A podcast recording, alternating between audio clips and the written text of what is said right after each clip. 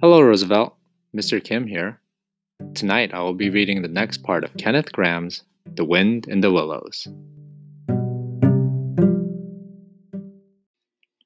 Chapter 4 Mr. Badger They waited patiently for what seemed a very long time, stamping in the snow to keep their feet warm. At last, they heard the sound of slow, shuffling footsteps approaching the door from the inside. It seemed, as the mole remarked to the rat, like someone walking in carpet slippers that were too large for him and down at heel, which was intelligent of Mole, because that was exactly what it was. There was the noise of a bolt shot back, and the door opened a few inches, enough to show a long snout and a pair of sleepy, blinking eyes. Now, the very next time this happens, said a gruff and suspicious voice, I shall be exceedingly angry. Who is it this time, disturbing people on such a night? Speak up. Oh, Badger, cried the rat. Let us in, please. It's me, Rat, and my friend Mole, and we've lost our way in the snow. What, Ratty? My dear little man, exclaimed the badger in quite a different voice, come along in, both of you, at once. Why, you must be perished. Well, I never. Lost in the snow, and in the wild wood, too, and at this time of night. But come in with you. The two animals tumbled over each other in their eagerness to get inside and heard the door shut behind them with great joy and relief.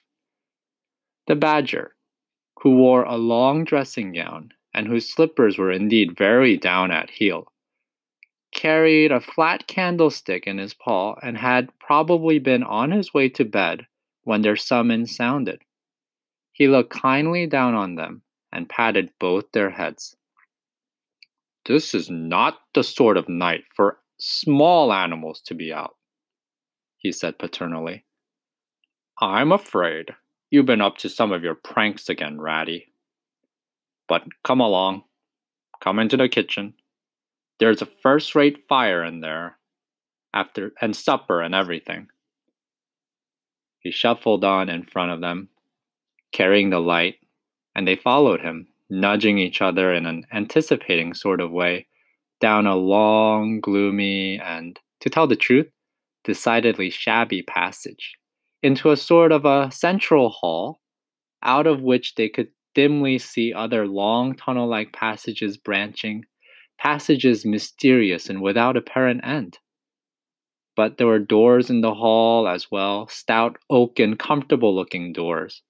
One of these the badger flung open, and at once they found themselves in all the glow and warmth of a large firelit kitchen. The, door, the floor was well worn red brick, and on the wide hearth burnt a fire of logs between two attractive chimney corners tucked away in the wall, well out of any suspicion of draught. A couple of high backed settles facing each other on either side of the fire gave further sitting accommodations for the sociably disposed. In the middle of the room stood a long table of plain boards placed on trestles with benches down each side. At one end of it, where an armchair stood pushed back, were spread the remains of the badger's plain but ample supper. Rows of spotless plates winked from the shelves of the dresser at the far end of the room, and from the rafters overhead hung hams, bundles of dried herbs, nets of onions, and baskets of eggs. It seemed a place where heroes could fitly feast after victory, where weary harvester could, harvesters could line up in scores along the table and keep their harvest home with mirth and song, or where two or three friends of simple taste could sit about as they pleased, and eat and smoke and talk in comfort and contentment. The ruddy brick floor smiled up at the smoky ceiling, the oaken settles, shiny with long wear, exchanged cheerful glances with each other. Plates on the dresser grinned at pots on the shelf, and the merry fire firelight flickered and played over everything without distinction. The kindly badger thrust them down on a settle to toast themselves at the fire, and bade them remove their wet coats and boots. Then he fetched them dressing gowns and slippers, and himself bathed the mole's, shin with warm water, and mended the cut with sticking plaster, till the whole thing was just as good as new, if not better. In the embracing light and warmth, warm and dry at last, with weary legs propped up in front of them, and a su- suggestive clink of plates being arranged on the table behind, it seemed to the storm driven animals, now in safe anchorage, that the cold and trackless wildwood, just left outside, was miles and miles away, and all that they had suffered in it a half forgotten dream. When at last they were thoroughly toasted. The badger summoned them to the table where he had been busy laying a repast. They had felt pretty hungry before, but when they actually saw at last the supper that was spread for them, really it seemed only a question of what they should attack first, where all was so attractive, and whether the other things would ob- obligingly wait for them till they had time to give them attention conversation was impossible for a long time, and when it was slowly resumed, it was that regrettable sort of conversation that results from talking with your mouth full. The badger did not mind that sort of thing at all, nor did he take any notice of elbows on the table or everybody speaking at once, as he did not go into society himself. He had got an idea that these things belonged to the things that didn't really matter. We know, of course, that he was wrong and took too narrow a view because they do matter very much, though it would take too long to explain why. He sat in his armchair at the head of the table and nodded gravely at intervals as the animals told their story, and he did not seem surprised or shocked at anything, and he never said, I told you so, or just what I always said, or remarked that they ought to have done so and so, or ought not to have done something else. The mole began to feel very friendly towards him. When supper was really finished at last, and each animal felt that his skin was now as tight as was decently safe, and that by this time he didn't care a hang for anybody or anything, they gathered round the glowing embers of the great wood fire and thought how jolly it was to be sitting up so late and so independent and so full. And after they had chatted for a time about things in general, the badger said heartily, Now then, tell us the news from your part of the world. How's old Toad going on? Oh, from bad to worse, said the rat gravely, while the mole cocked up on a settle and basking in the firelight, his heels higher than his head, tried to look properly mournful.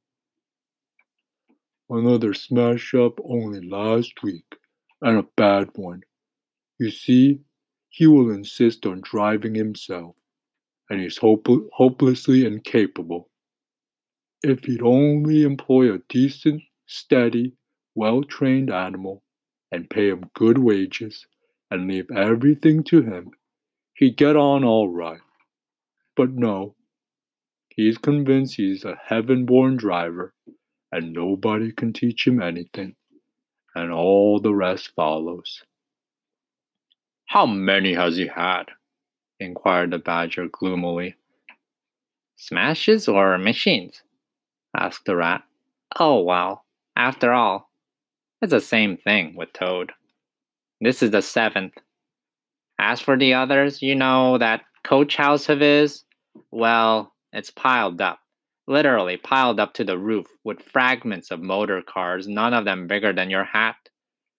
That accounts for the other six, so far as they can be accounted for. He's been in the hospital three times, put in the mole. And as for the fines he's had to pay, it's simply awful to think of. Yes, and that's part of the trouble, continued the rat. Toad's rich, we all know, but he's not a millionaire. And he's a hopelessly bad driver, and quite regardless of law and order. Killed or ruined, it's gotta be one of those two things, sooner or later. Badger, we're his friends. Ought not we to do something? The badger went through a bit of hard thinking. Now, look here, he said at last, rather severely. Of course, you know, I can't do anything now. His two friends assented, quite understanding his point. No animal, according to the rules of animal etiquette, is ever expected to do anything strenuous or heroic, or even moderately active during the off season of winter. All are sleepy, some actually asleep. All are weather bound, more or less, and all are resting from arduous days and nights during which every muscle in them has been severely tested, and every energy kept at full stretch. Very well, then, continued the Badger. But when once the year has full has really turned, and the nights are shorter, and halfway through them one rouses and feels fidgety and wanting to be up and doing by sunrise, if not before, you know. Both animals nodded gravely. They knew. Well, then, went on the badger, we, that is, you and me and our friend the mole here, will take toads seriously in hand. We'll stand no nonsense whatever. We'll bring him back to reason by force if need be. We'll make him be a sensible toad. We'll. You're asleep, rat. Not me, said the rat, waking up with a jerk. He's been asleep two or three times since supper, said the mole, laughing. He himself was feeling quite wakeful and even lively, though he didn't know why. The reason was, of course, that he, being naturally an underground animal by birth and breeding, the situation of Badger's house exactly suited him and, made him feel at home, while the rat, who slept every night in a bedroom the windows of which opened on a breezy river, naturally felt the at- atmosphere still and oppressive. Well, it's time we were all in bed, said the badger, getting up and fetching flat candlesticks. Come along, you two, and I'll show you your quarters. And take your time. Tomorrow morning, breakfast at any hour you please. He conducted the two animals to a long room that seemed half bed bedchamber and half loft. The badger's winter stores, which indeed were visible everywhere, took up half the room, piles of apples, turnips, and potatoes, baskets uh, full of nuts, and jars of honey. But the two little white beds on the remainder of the floor looked soft and inviting, and the linen on them, though coarse, was clean and smelt beautifully of lavender. And the mole and the water rat, shaking off their garments in some thirty seconds, tumbled in between the sheets in great joy and contentment. In accordance with the kindly badger's injunctions, the two tired animals came down to breakfast very late next morning and found a bright fire burning in the kitchen and two young hedgehogs sitting on a bench at the table, eating oatmeal porridge out of wooden bowls. The hedgehogs dropped their spoons, rose to their feet, and ducked their heads respectfully as the two entered. There, sit down, sit down, said the rat pleasantly, and and go on with your porridge. Where have you youngsters come from? Lost your way in the snow, I suppose? Yes, please, sir, said the elder of the two hedgehogs respectfully. Me and my me and little Billy here, we was trying to find our way to school. Mother would have us go, was the weather ever so. And of course we lost ourselves, sir.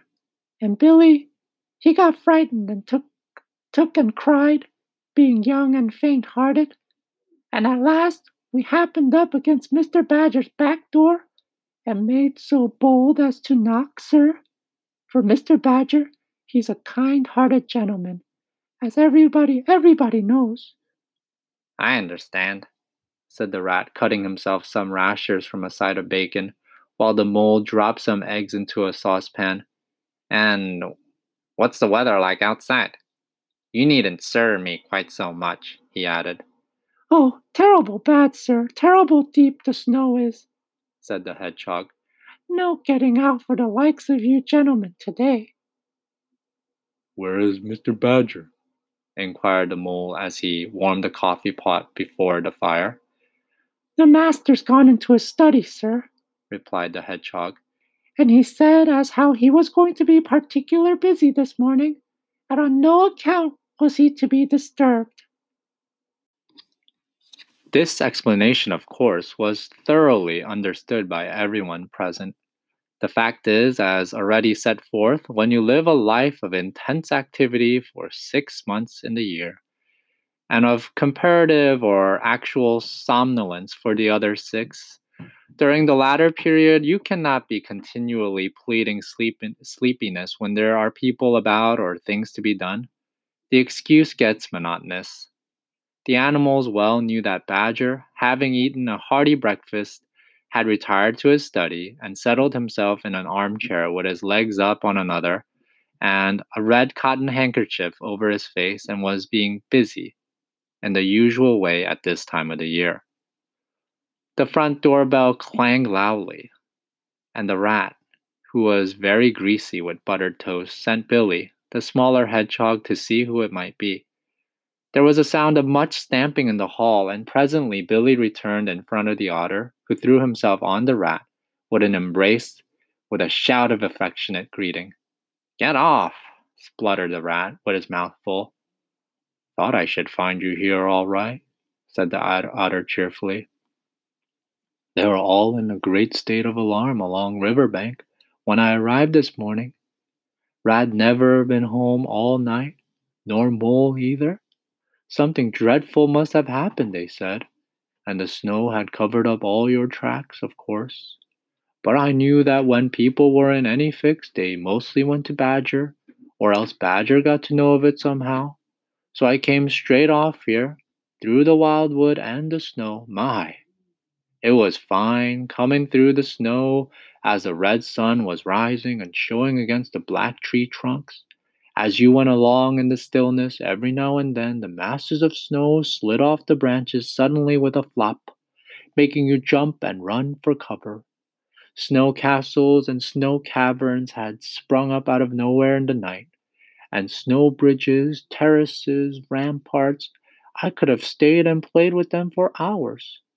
Here and there, great branches had been torn away by the sheer weight of the snow and robins perched and hopped on them in their perky, conceited way, just as if they had, it, had done it themselves. A ragged string of wild geese passed overhead, high on the gray sky, and a few rooks whirled over the trees, inspected, and flapped off homewards with a disgusted expression. But I met no sensible being to ask the news of, about halfway across, I came on a rabbit sitting on a stump, cleaning his silly face with his paws. He was a pretty scared animal when I crept up behind him and placed a heavy forepaw on his shoulder.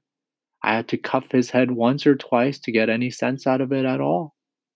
At last, I managed to extract from him that Mole had been seen in the wild wood last night by one of them. It was the talk of the burrows, he said. How Mole, Mr. Rat's particular friend, was in a bad fix how he had lost his way, and they were up and out hunting and were chivying him round and round. Then why didn't you why didn't any of you do something? I asked. You may may not be pleased, blessed with brains, but there are hundreds and hundreds of you. Big stout fellows as fat as butter, and your burrows running in all directions, and you could have taken him in and made him safe and comfortable, or tried to at all events. What, us? He merely said. Do something? Us rabbits? So I cuffed him again and left him. There was nothing else to be done. At any rate, I had learned something, and if I had had the luck to meet any of them, I'd have learned something more or they would. Weren't you at all uh, Nervous? asked the mole, some of yesterday's terror coming back to him at the mention of the wildwood. Nervous? The otter showed a gleaming set of strong white teeth as he laughed. I'd give them I'd give them nerves if any of them tried anything on with me. Here, Mole, fry me some slices of ham like the good little chap you are.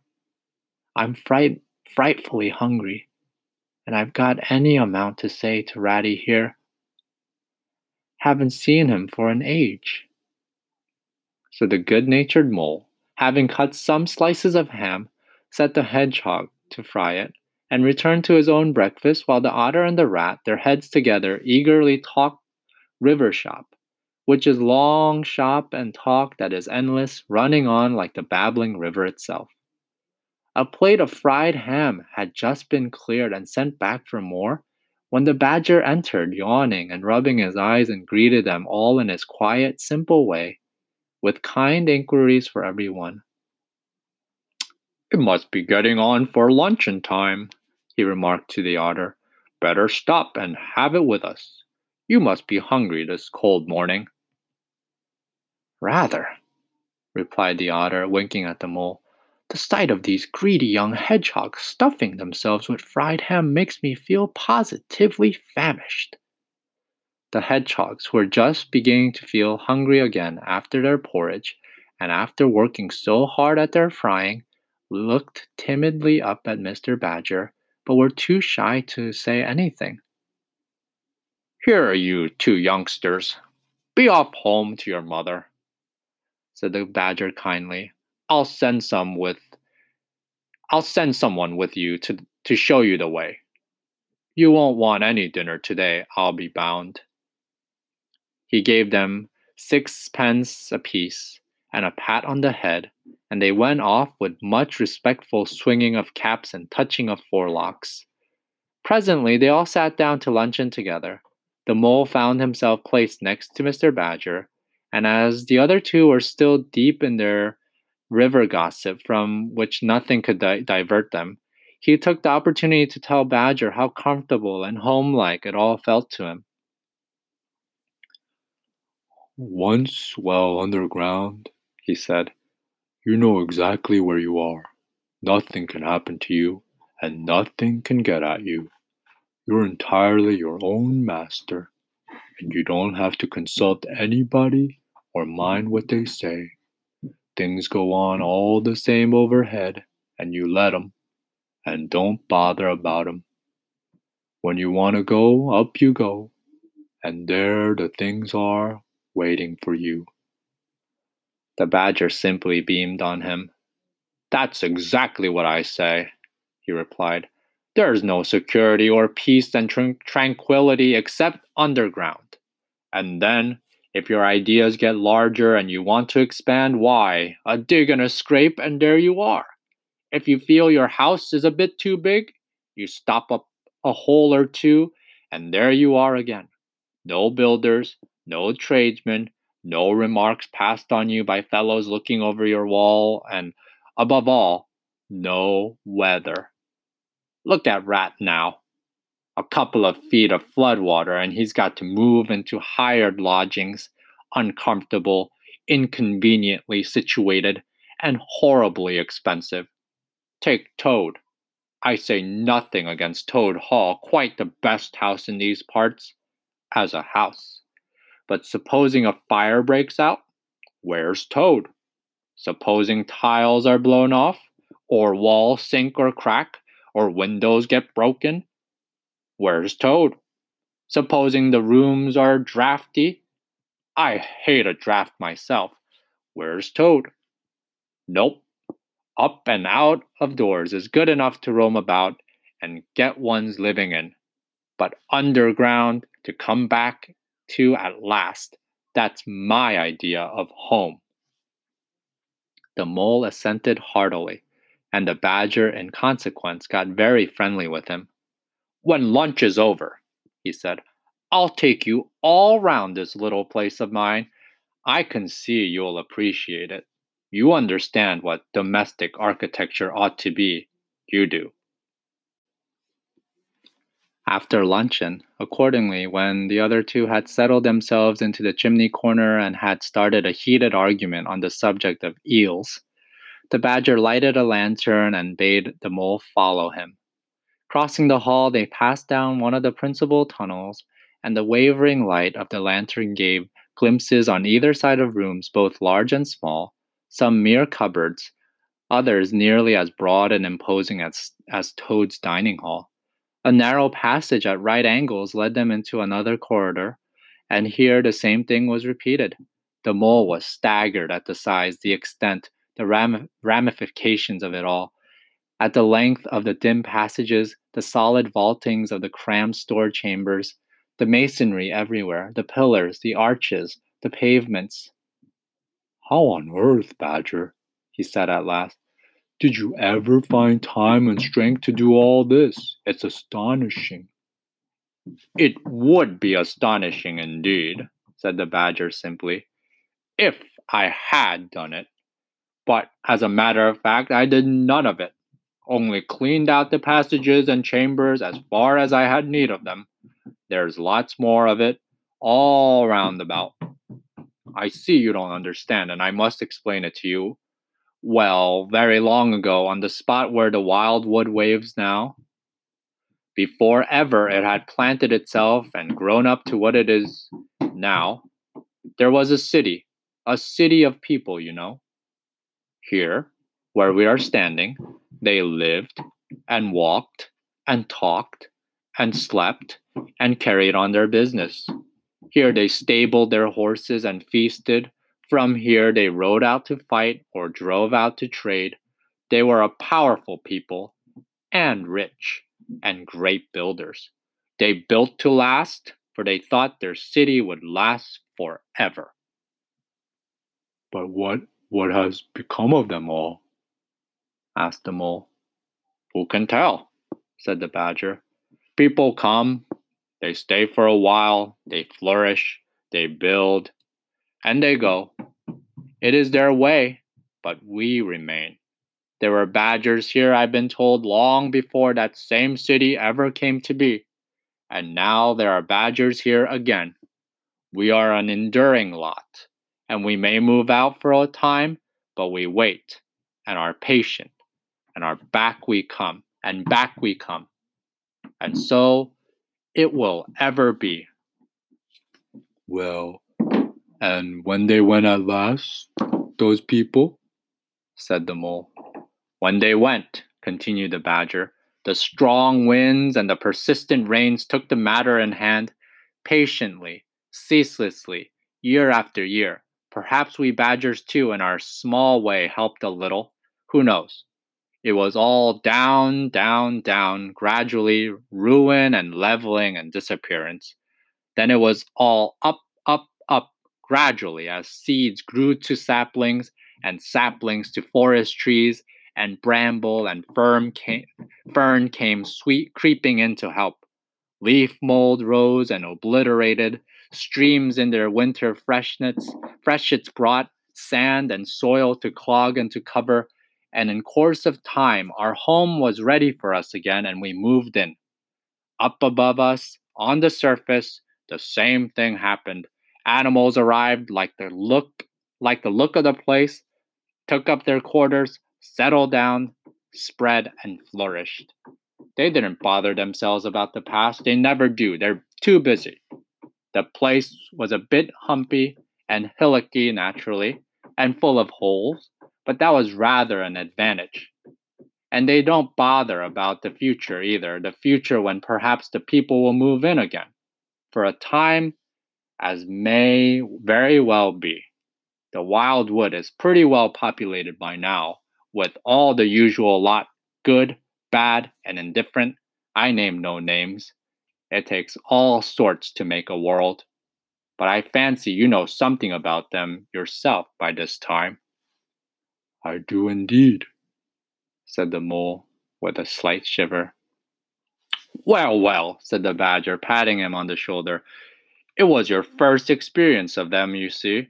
They're not so bad, really, and we must all live and let live. But I'll pass the word around tomorrow, and I think you'll have no further trouble. Any friend of mine walks where he likes in this country, or I'll know the reason why. When they got back to the kitchen again, they found the rat walking up and down, very restless.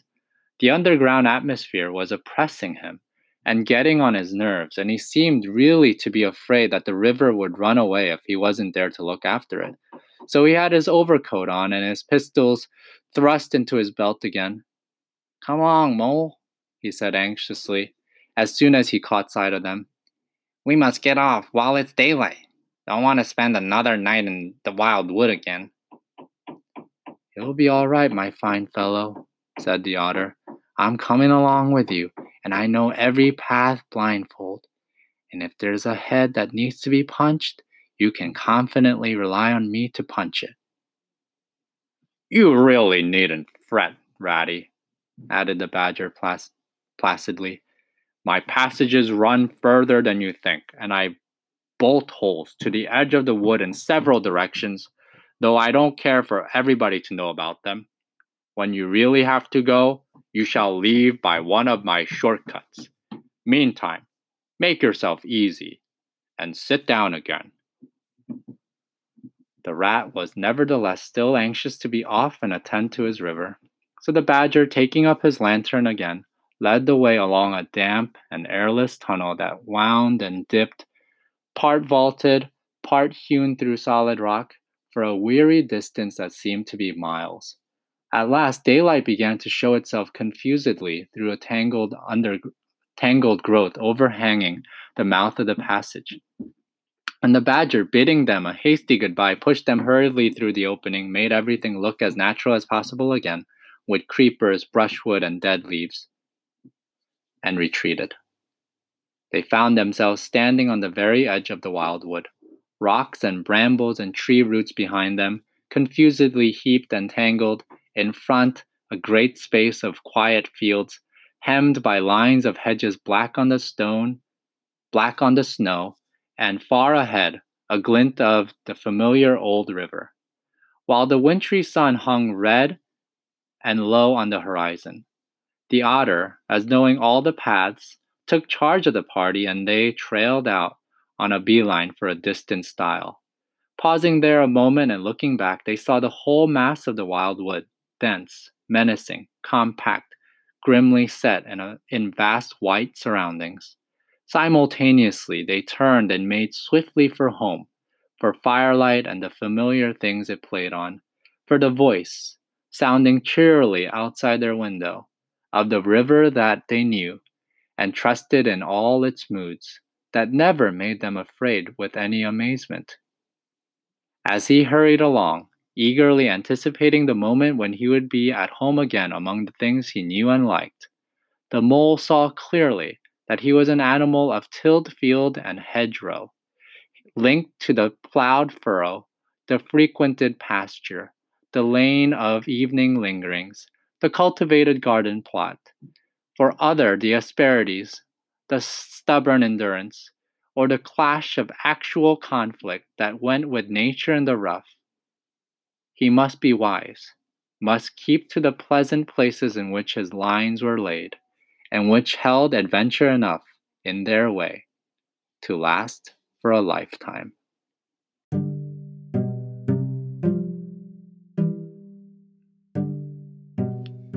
And that concludes Chapter 4 of Kenneth Grahame's The Wind in the Willows. Stay tuned to discover what happens next and to find out our next guest reader.